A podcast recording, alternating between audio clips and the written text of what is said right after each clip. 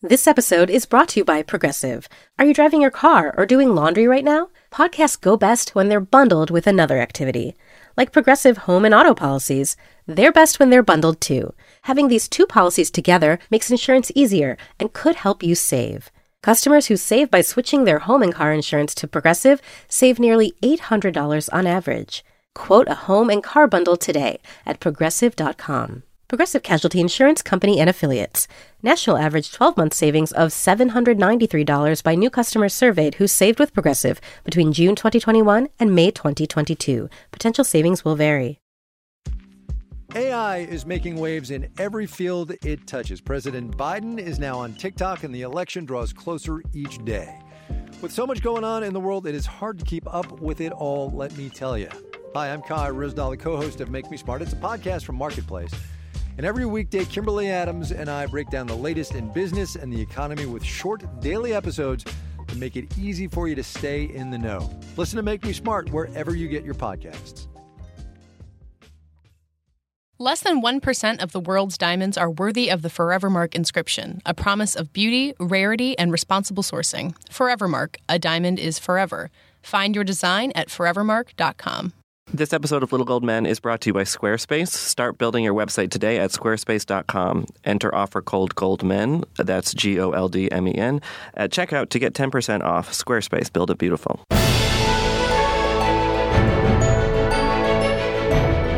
Hello and welcome to Little Gold Men, an award season podcast from Vanity Fair and Panoply. I'm Katie Rich, the deputy editor of VanityFair.com, and I'm here as usual with Vanity Fair's digital director, Mike Hogan. Hi, Katie. And Vanity Fair's film critic, Richard Lawson. Hello. This week we have on yet another amazing guest, and she is going to be basically the whole show, and you'll know why when you hear her talk. Peggy Siegal is a hostess and publicist. She is the force behind many of the best events in Oscar season in New York City and beyond Oscar season. She knows every voter in the Academy to hear her talk. Uh, we've all been to her various lunches and dinners throughout the season. Um, and she just got back from the BAFTA Awards because she's that kind of mover and shaker. Uh, if you want to know what kind of force she is in New York City, you can read a Sunday Styles profile in the New York Times that just came out about her, or you can listen to her sound check in which you ask her a simple question like, How was your week? And this is what you get. So, Peggy, can you just talk into the mic and just tell us Yes, something about your testing. day today? My day? Yeah. I just returned from a week in London where I went for the BAFTAs. And I used to go like on a Thursday or Friday because the BAFTAs are on a Sunday. Now I go the week before. I Oh, yeah? I arrived like Sunday morning. I went to Goodwood, which is this amazing st- estate that makes Downton Abbey look shabby. and Lord March has, uh, he had a hunt ball. I missed the ball the night before, the white tie hunt ball, but I went there for lunch and races over fences and saw a horse die. That's very No, down had a heart attack. Oh, my Went over the last jump and struggled up the hill and flipped on its side. The rider jumped off, knew exactly what had happened. He fluttered his legs, and that was it. The ambulance came. They put a green screen around him. I mean, they didn't shoot him in the head because he was dead, right? Uh, and it was like, oh, he was doing what he loved, and he was an old horse. I, of course, ran over to see this dead horse and was pulled away by Lady March. And th- then I went into uh, town and stayed at the Chiltern Firehouse, which Andre Balazs owns, and it's sort of the hub of all the um, actors and, and the, the restaurant and the bar and everything. When all the um, uh, entertainment uh, awards are in town, it's always a great place to stay, and he's wonderful. And on Wednesday night, I gave a dinner for 100 filmmakers, and this had started No four years ago. And I had done a small film, a small dinner for six, and then the next year for 10, and then la- 20. Then last year was like 35. And I invite all these British filmmakers that I know and love. So last year we had like 35 people in literally the kitchen of the firehouse. That included Chris McQuarrie, who writes and directs uh, Mission Impossible, and he brought Tom, uh, Tom Cruise. And so everyone was Wow. a flutter. And Christiane Amanpour came, and Tom Hooper, and Stanley Tucci, and it was great. So, and Barbara Broccoli. And, and the best thing was watching Barbara Broccoli, 007, discuss release dates with Chris McQuarrie, Mission Impossible. And, and Chris was saying, oh, it doesn't matter when they're releasing my film, I don't have an ending. And Barbara's saying, excuse me, you're shooting without an ending? I would never get away with that. so Barbara turned to me and said, well, we must do a dinner for you. And then uh, I was in LA about six weeks ago, and Jessica de Rothschild said, I'll call cousin Jacob, Lord Jacob Rothschild, and we'll get you Spencer House, which is Princess Diana's ancestral home that Jacob bought and restored and has a 99 year lease on, and it's unbelievable. It's the largest private home in London. So I get, oh, yeah, right. So in like 12 hours, oh, cousin Jacob has emailed he'd love to have us. So then I said to, to Jessica, well, you need to be a co-host also because your husband's a director and we need to network for your husband. Yeah, so right, right, right. Barbara Broccoli, 007, moi, little old me, and Jessica de Rothschild hosted a dinner, and a hundred famous filmmakers came. It was on a Wednesday, so not everyone who had been to the nominees lunch could actually get there in time, which was okay because it was mostly English, and and it was the first time that so many British titles and aristocratic Brits had had lun- had had dinner with these genius uh, filmmakers, and it was amazing. And we had everyone from Lord and Lady Astor, who are my great friends William and Annabelle, and her daughter is Samantha Cameron, Sam Cam. So she Sure. came. Yeah, so yeah, then, yeah. then Annabelle realized it was a hot dinner, and she invited six other relatives. It was fine. Her entire family was there. Um, one daughter was the editor of, a, of Vogue, etc. And so we had um, everyone from okay, Lord Astor, Sir Evelyn, Sir, uh, uh, um, Sir Evelyn Rothschild, Jacob Rothschild. We had a Polish prince. We had um, Prince Pavlos of Greece, and Marie Chantal of Greece. And then we had Tom Stoppard and Stephen Daldry and David Heyman and Tom Cruise and Eddie Redmayne and Alicia Vikander and Stanley Tucci and Geoffrey, Really? Geoffrey Rush. It, it, it just and We should have sent a Vanity Fair photographer. I. Terry seriously. Gilliam and, and Christopher Hampton. It just went on and on Wow. and on, and and it was amazing. It was amazing, and it was a, it was no red carpet, no sponsorship, no photographers. That Yeah. really killed me. No photographers. We had a photo booth. actually it's kind of a nightmare. We had a photo booth, and everybody dressed beautifully, and it was three crazy chicks inviting these people That's to come fabulous. have a dinner. And we did the seating where where one person was your best friend, and the other one was going to be your new best friend, and it was amazing. Just Mm-hmm, Wow. amazing. So we might do it again next year. So that was Cool. that was Wednesday. That was a slow, right. Well, we, we've got your voice now. We're Right. good. We're good. We, Okay. we don't. and then and then Thursday I went to see Master Builder, and Yeah. and, and there was also a party for the hundredth years hundred years of British Vogue. But I went to Master Builder with um, Heather and Chris McQuarrie, and they brought Tom again, Cruise, and Jessica and Just her a lot of husband Sasha. Cruise a lot of. Tom Cruise. Wow. Um, anyway, no, I'm sorry. We went to the theater on Tuesday. Wednesday was the party. I forget what I did Thursday. Peggy, I have to stop you. Let's start. Let's go. The, let's start the thing. Okay. all right. All right. We're here with Peggy Siegal, uh, living legend of New York City. Can I say that? The goddess of New York Oscar Goddess of. New York okay. goddess of New York, um, who uh, hosts all the best uh, events during Oscar season and beyond. And wanted to talk to you a little bit, first of all, about how you got into this business, and then we got we got to find out who's going to win all the Oscars because I know that you know more than anybody. I try. So, you know, you had this fabulous story in the New York Times the other day. Everybody's On been Sunday, reading about February you. 14th, Yeah. to be exact. And and Photo above the fold. I mean, yeah, this, A this big incredible, photo, beautiful photo. Big, beautiful photo. Yeah. So, how did you how did you get into being the Oscar host of New York City? Started out as a fashion designer, got into publicity. Uh, I always worked with with directors and with studios. Never really did personal representation. It kind of evolved where I sort of got into doing these special events at the end of the of a campaign, doing the premieres. And then I always worked on these quality films, and all these films were always nominated for Oscars. So I was sort of brought along into the Oscar campaigns. And then um, I've always been relatively creative about the marketing of films and was the first to tell the studios they didn't need to go to the Ziegfeld. They could go to a, a small room with 100 people if they had the right 100 people and the talent. It would cost um, much less and get the Right. same publicity. So the thing is, we applied this to the Oscar campaigns as well, where basically there's 6,200.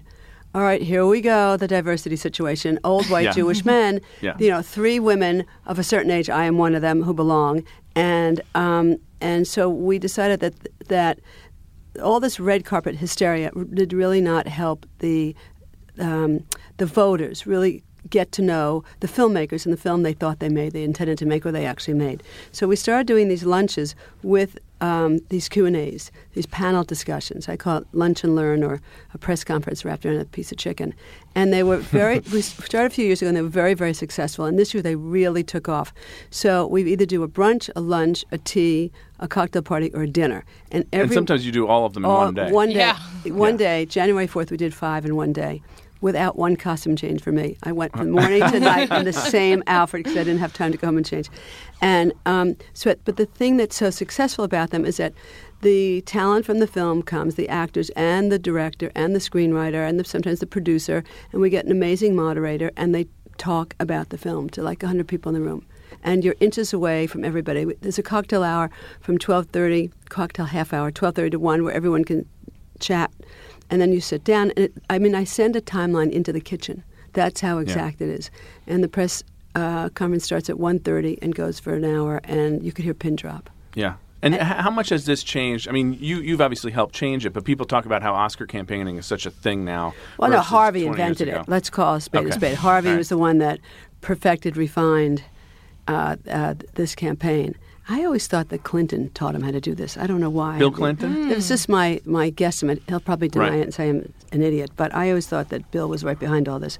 And it's and it's it's hand to hand combat. Yeah. It's really he he started the phoning campaign, which they've outlawed. Everything that Harvey started, there's now been outlawed because he's taken it to such excess. Right. But I mean, I will tell you, one of the most famous campaigns was the um, the King's Speech, where everyone thought that the social network was going to win, and and we kind of knew differently, and because they had gone to the press, to the media, to promote that film, and we knew that it was the voters that really had to see the film and fall in love with it, and find a mantra called "Find Your Voice." So we spent the last uh, two months, uh, well, six weeks or so, until the announcements, screening the film day and night to all the Academy voters and bringing in all the actors from Australia and London and you know New York and everything. Right. Um, uh, the film was first shown in Toronto, and Colin Firth literally won the Oscar after that first screening, and then he did 53 red carpet appearances. So that's the criteria. When when these actors, like I turn to Leo, I'm going 53 red carpet appearances, and they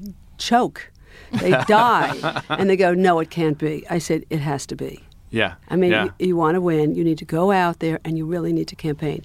And then there are people. Have you discussed that with Leo this year? Yes, of course. Yeah. Yeah, everyone and, has. And he's he was he was oh, open to it. I it. mean, bit the bullet, of course. I mean, Yeah. he, last year I saw him at a party in uh, St. Bart's at Christmas, and he said, Siegal, who's going to win the Oscars? I have to call my bookie. right. So I said, all right, Leo. Uh, well, uh, Julianne Moore is going to win for her fourth nomination. So he said, well, when am I going to win? I've had four nominations. I said, when you're in a wheelchair, you'll get the Irving Thalberg Award. was not happy about that. So uh, literally a year later, we come back. We're at the same party, and of course he had this huge beard, and he looked like a bear. And Yeah. and I'm going, "What are you doing here?" He said, "The cameras froze. I have six weeks off." So then a year later, we come back, and he says, "Okay, Siegal." I said, "You're winning this year. You're winning. Six nominations, including one producing credit. It's your year. You're winning." And and I said, "You've got to you've got to do the campaigning. You have got to go to the mats because you're going to win."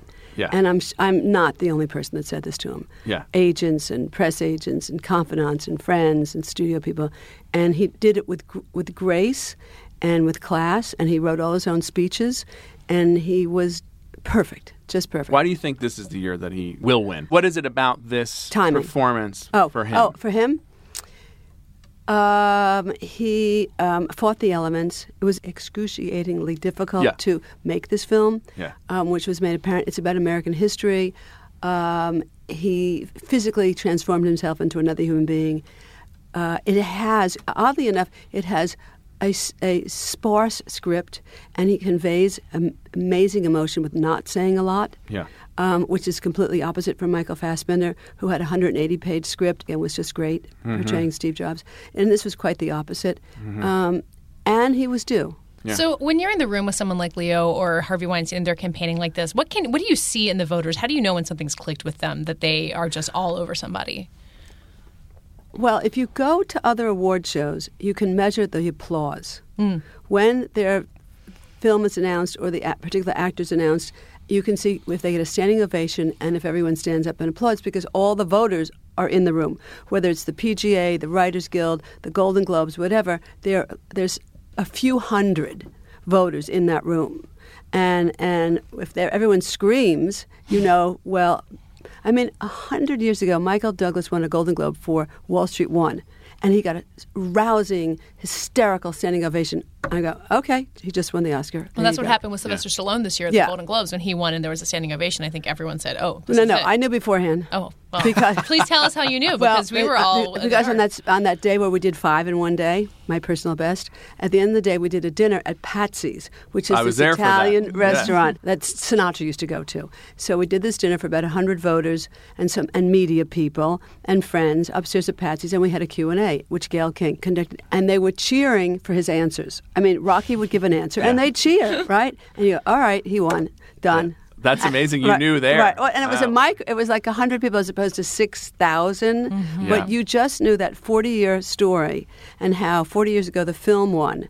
I think it beat out all the President's Men, something like that, forty years ago. Yeah. Um, but but uh, Sly didn't win. The film won, and it's forty years, years later, and the um, emotional and and and uh, social breakdown of the academy is older men who say, well, 40 years later, he's still active. That, character still survives and has changed with the times. It was um, an African American director, an African American star, Michael B. Jordan, and completely relevant to their lives as well. Let's pause for a word from our sponsor. In Forevermark's pursuit of absolute beauty, every Forevermark diamond undergoes a journey of rigorous selection. That's why less than 1% of the world's diamonds are worthy of the Forevermark inscription, a promise of beauty, rarity, and responsible sourcing. Each Forevermark diamond originates at a carefully selected source that provides benefits to its country and local community. This ensures that a Forevermark diamond helps improve the lives of those involved in its journey so you can feel proud to give, own, or wear your Forevermark diamond. Forevermark, a diamond is forever. Find your design at forevermark.com. Now let's talk about the diversity thing. Why? And all the you don't want to Don't talk you, about don't it? you want to know who's going to win the Oscar? Yes, we're going to get to it real quick. Here's one thing. You Yeah. know a lot of these voters. Yes. Obviously, a lot of them are, are annoyed by the idea that people who are haven't been working are going to be, you know, stripped of their the voting. whole thing is a travesty. Um, yes, there. The academy is broken and needs to be fixed, and there needs to be more diversity. And and the thing that they did not address the morning of the nominations, where I was actually sitting there watching all this going on, is that it's about um, race. It's about gender. There are no women in the academy. It's about age. You don't get into your old. So by the time you get in, you work a few years and then you're just in. Um, and about disability. You know, and there are people who um, like Marlee Matlin and people like that who make films, and there are not very many of those people in the Academy as well. Um, what no one really spoke about is that there were 1,200 actors who nominated those 20 actors, and they may all primarily be white, and they may be older Jewish guys. They are comp- they are not racist. They are completely liberal. They really know filmmaking, and they chose the best performances that they thought they saw and Right. they could. And the problem is that when you have um, from eight to ten best films, and you only have five nominations for director and five nominations for actor, actress supporting, there's always a six and seven slot that you go, why didn't they get in? So last year it happened with David Oyelowo. Oh, he didn't get in for acting. There was a whole uproar about Martin Luther King and, and, and that film. And this year it was about Idris Elba and Will Smith. Well, Idris's film was a Netflix film. It was very violent. It was the first year that Netflix got into the race. There was a little bit of resistance there. Not everyone saw the film. It was a great performance. And he was the number six, okay? Uh, Will Yeah. Smith, he was na- number six and a half or seven. Yeah. Um, Concussion uh, was a difficult sell. He was fantastic in it. Being a major football fan, I loved the film. I worked on that film. I worked on on Beast of No Nation as well. I worked on all of them, um, and and I could understand the frustration of both those actors and the disappointment. But I do not believe in my heart of hearts that the Academy is racist. No, but I, I think you but you put your finger on it. It's not that any individual person is racist, but that if the makeup is mostly older Jewish guys, which is something that Very that patriotic, very liberal. Sure, but they have a certain point of view on things, and so one logical way to change it is say, let's make sure that the voting body is more Okay, is so- more diverse. All right. So if you put in more diverse people, do they automatically vote for diversity? I mean, Well, you have I to don't- vote for the quality of the performance and the film. Right, but everyone's everyone's lens on quality is going to be somewhat dependent on what Their, their, their background emotional, their, their emotional reaction to the film. Yes, Yeah. I totally agree with But you. but what about the, the the voters that you know? Do you know voters who are angry that they feel that they they're being kind of shunted off? Yes, and- where all of a sudden they decide, well, we're going to fix this by getting rid of the retired people. What do you want from them? Those are the Right. rules. You let them in late. They grew old. They're retired. They they come to all the screenings. They they love it. They're Yeah. devoted. They vote. So throw them out. Yeah. I mean that's not fair. You can change the rules and fade them out, but don't throw them out. Yeah. So they feel like they're really being kicked out. Yes. Yeah. Yes. So the rules were if so you have to be renewed every 10 years or if you're in for 30 years. Hmm. I ran to my wallet, opened up my card. 1986, I was a member. I got in under the gun. I've been an active member for 30 years. They cannot get rid of me. There you Okay. go. I don't think anyone Good. would argue you're not active now, though. I think that's a pretty hard Right. sell to I'm make. going to like die in my chair. Say, Okay. All right. All right, let's talk about who's going to win. Who's going to Okay. win? Uh, let's start Well, with. What do you want to start? I was going to do Best Picture because we, uh, you know, yeah. Look, it's kind of a three way race between The Big Short, Spotlight, and, and The Revenant. And The Revenant is magnificent filmmaking. It's really majestic. And that's ultimately what they what they they want something very important. Now, on the other hand, Spotlight is an amazing story and globally has kind of changed the world.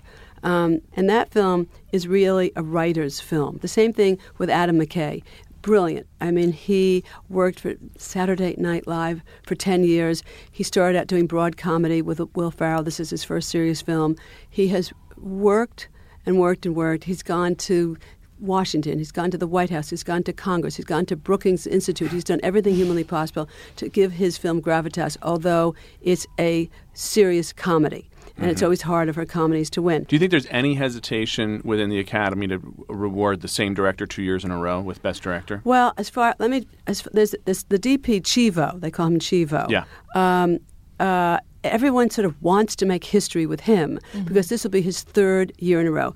Um, he did Gravity, Birdman, and Yeah. now this. So everybody everybody likes to make history. Yeah. And and at first we thought there was a resistance to giving it to Alejandro two years in a row, but now I think that that. Alejandro and the Revenant is part of this historic vote going along with Chivo. The other thing is that Leo is so strong this year so strong. I kept saying to Leo, "Go stand next to Alejandro. Maybe some of your star power will, will that fairy dust.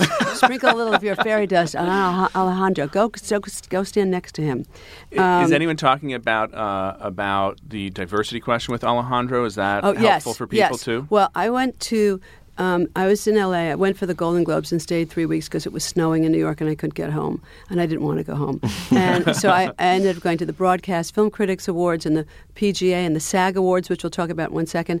And and and the morning of the SAG Awards and the the, the directors awards the dgas they do a symposium and they have the five nominees come up and do uh, like at the dga they do it at the dga and they have like a three hour conversation on the making of the movie. And they did and i so i went to the producers guild symposium and alejandro said this is the first question was about diversity and he said i'm mexican.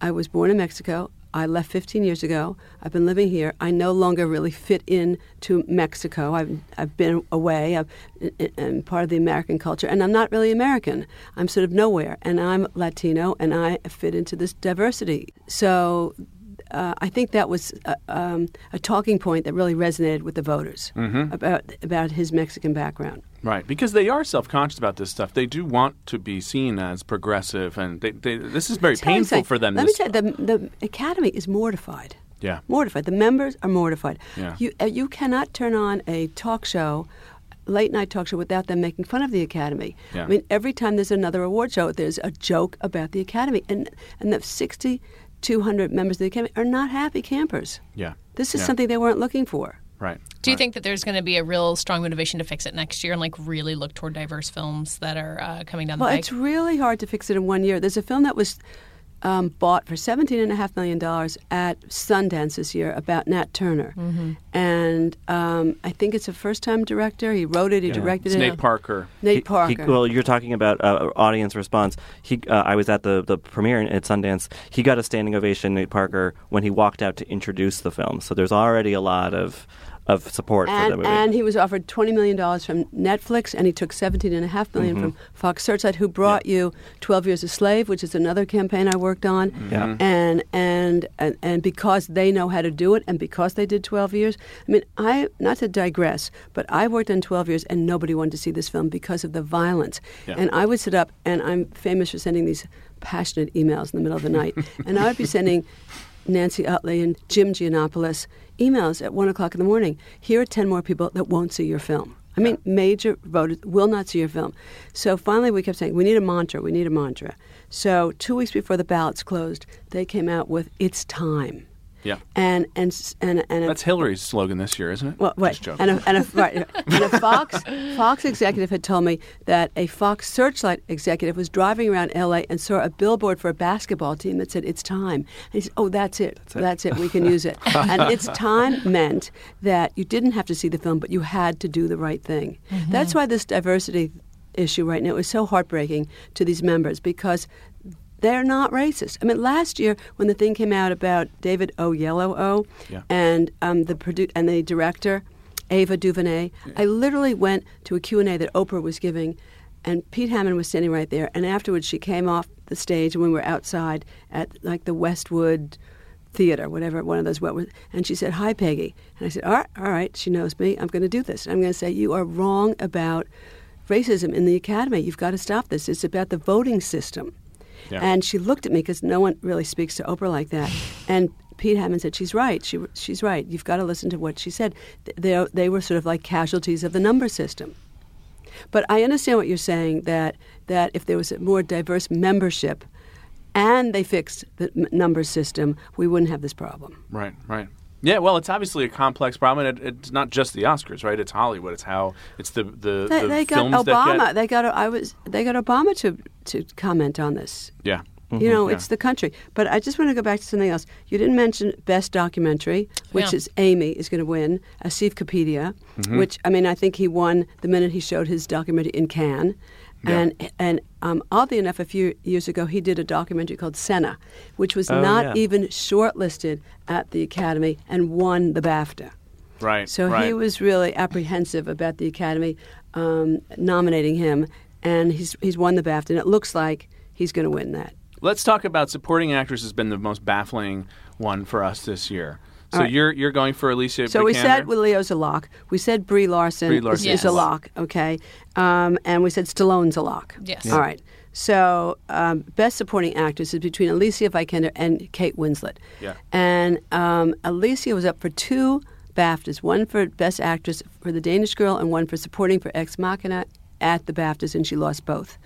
And um, uh, and Kate uh, won the Golden Globe. Golden Globe and the BAFTA. Yeah. Yes, And and, the the, Golden Globes where Alicia was also nominated as- yes, as a lead. Yes, right. Um, but Alicia won SAG. Yes. Yes. Yeah, which is a big deal. Yeah. Um, because the largest voting block in the Academy is the actors. And she's adorable, and she's getting the, the, the Lupita Fashion Award this year. Every time she comes out, she's got a, one dress is better than the next. Right, And she's right. very friendly and charming and sweet, and everybody loves her. And she's worked with everyone in one. I mean, because she was in so In- many in, movies like, a this three year. years made This year. ten films in three minutes, and Yeah. everyone loves her. Yeah. Right. Okay. And she and she's living with Michael Fassbender. It's Right, which is- perfect life. And The she's just had the cover of couple. Vogue. Well, I mean, what more? I mean, I had one lousy shot with Patrick Demarchelier an hour ago. she had the cover of Vogue. Yeah. All right. Yeah. Um, so, so Alicia, um, she, uh, it, I can't tell you because the, sh- there was such a brouhaha in in London. Kate was on the cover of every newspaper the next day with Leo because 19 years ago they had made Titanic. Right. Right. And so I'm not sure if that is going to, to resonate with the voters. They either want it or don't. I'm not sure how influential the BAFTAs will be. If the if they look to the uh, BAFTA uh, wins and they somehow see all those covers or realize how excited the Brits were to give her this award and how much they love her, that could influence her winning the Oscar Yeah. although Alicia has been around the states much longer, and she has been working it and going to all these Q and A's and and and uh, I don't know my I don't know why my gut is Alicia, but I could be wrong. And we didn't do best foreign film, Yeah. which is Son of Saul, Yeah. which is another film that it's a Holocaust film. How many Holocaust films have we seen? We have never seen a film like this. It's absolutely brilliant. And again, Yeah. it was premiered at Cannes. Yeah. And, and there's you know another a French film called Mustang, which is wonderful. Again, premiered at Cannes. But I do think that um, this film is so unusual and so brave, and a first-time director.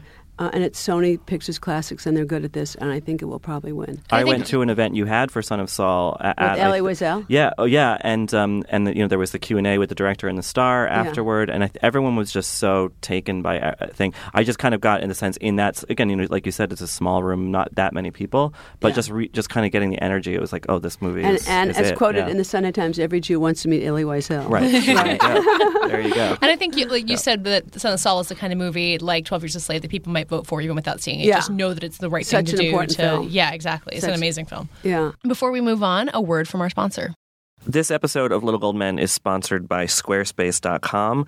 If you wanted to start your own Oscar blog and compete with the likes of Gold Derby and VanityFair.com, you could. With Squarespace, you can make sites that look professionally designed regardless of your skill level with coding. There is no coding required, in fact. It has intuitive and easy to use tools, and you get a free domain if you sign up for a year. When you decide to sign up for Squarespace, make sure to use the offer code GOLDMEN, G O L D M E N, to get 10% off your first purchase. Squarespace, build it beautiful. Also, getting back to this diversity, I think that the Academy really supported 12 Years a Slave. And as I said, it was a really tough film. And I, and I said to the director, to Steve um, McQueen, we want you to win this Oscar. It's so violent. It's so difficult because of the violence. He said, the book was worse. like, get over it. The book was worse. Okay, Yeah. Steve. Sorry I brought that up. um, but um, so I don't know. I think it's been an interesting year. I think Mad Max is going to get editing, costume, makeup, production design. I think they'll go. George Miller will go home with maybe four Oscars Yeah. Yeah. for his movie. Yeah. which is uh, great for a big May action movie. You know, Yeah. that's that's pretty mm-hmm. rare. So that's pre- that's exciting. And and you know, and he doesn't live here and he doesn't come here very Yeah. often. And it's really his body of work is something that's propelling his all these uh, nominations as well. And the film's amazing. It's great. It's amazing. And Yeah. score, you think will go to Hateful Eight, Morricone? Well, that was at the BAFTAs. He's 86 years old. I don't know how many Oscars he's won. Uh, None. He has an honorary, but an he's never won a competitive Oscar. Well, you see, sometimes those stories really work in, Yeah. in, in your favor. I mean, I, I'm assuming he will. I he's my favorite composer, um, and I and I I think he's coming. I've heard that he's coming to the Oscars. Oh, Who- okay. Who's the uh, who's the most kind of beloved person on the circuit this year? I feel like Eddie Redmayne just lit it up last year. Uh, And who's, and, who's and working Eddie's, best? Eddie Eddie was in production on the new prequel to Harry Potter. I think Eddie was relieved that he didn't have to go out and campaign again. He did so much last year and so brilliantly. Yeah. And um, I think that his campaigning was one of the factors, in addition to this brilliant performance, that helped him get that, that Oscar away from Michael Keaton. yeah. Um, I'm sorry, what was the question? well, who i- is there oh. anyone who's the star of the scene this year of the, of the circuit? um, Leo. Leah. Leo is the flavor of the moment. Yeah. Are all the other Best Actor nominees kind of grateful they don't have to campaign as hard because they know Leo has Yes. it locked up? Yes. yeah. yeah. I mean, I, I must tell you that I do this for a living, and the actors just really have a tough time doing it. Yeah. Uh, and they feel, as many filmmakers do, that the work is on the screen. And why do we have to go any further? And on the other hand, these voters want to feel like they're uh, catered to. They want people to explain to them or talk to them about why their films are important. And they want to do the right thing. They want to vote for the right film, what they feel is the best film of the year. And it's also a global statement. When the Academy picks the best film of the year, that news goes around the world as this is our best cultural um, a, product of the year. And it's very important about what the um, intellectual content is of that of that film. Well, I think that's a good note to end on. Thank you so much, Peggy, for giving us your time. I know this is a busy time of year for you. yeah, this was great. Thank Yeah. you. And uh, and the ballots are out, and everybody who's listening, if you're an Academy member, go vote. yes, yes, I hope we have lots of Academy members listening.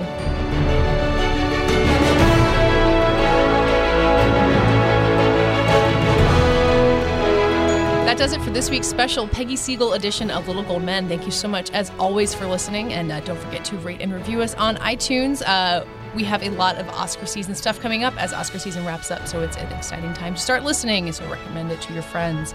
Uh, you can find all of us at vanityfair.com, writing about award season and all kinds of other stuff. And you can find all of us on Twitter. I'm at Katey Rich, K A T E Y R A C H, and Mike Uh, Mike underscore Hogan. and Richard. Rylaws, R I L A W S. This episode was produced by Sam Ningman, and thanks to Laura Mayer and Andy Bowers at Panoply. And this week's award for best effort to rub one person's stardust onto another goes to Peggy Siegal. I kept saying to Leo, go stand next to Alejandro. Maybe some of your star power. well, well, that fairy dust. Sprinkle a little of your fairy dust on Alejandro. Go, go, go stand next to him.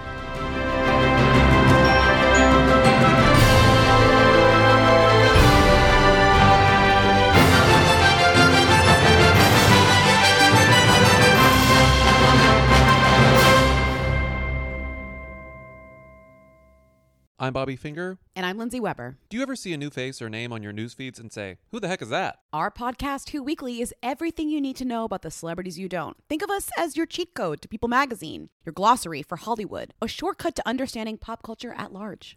For the past eight years, Who Weekly has been telling listeners everything they need to know about the celebrities they don't. The New Yorker says we spelunk deep into the demimonde with convivial delight. That's a direct quote. Mostly, we're going to explain to you Irish star Barry Keoghan's sudden rise to fame and relationship with a not so under the radar pop princess named Sabrina. The fake wedding Real Housewives star Cynthia Bailey had to promote a limo rental company and why all the Gen Zers you know are talking about a guy named Benson Boone. Each episode goes deep into the biggest celebrity stories of the moment, and if you're still confused, we even have a weekly call in episode where we answer the most burning celebrity queries. Who Weekly airs twice weekly with brand new episodes on Tuesdays and Fridays. Listen and follow Who Weekly and Odyssey podcasts available now for free on the Odyssey app and wherever you get your podcasts. From PRX.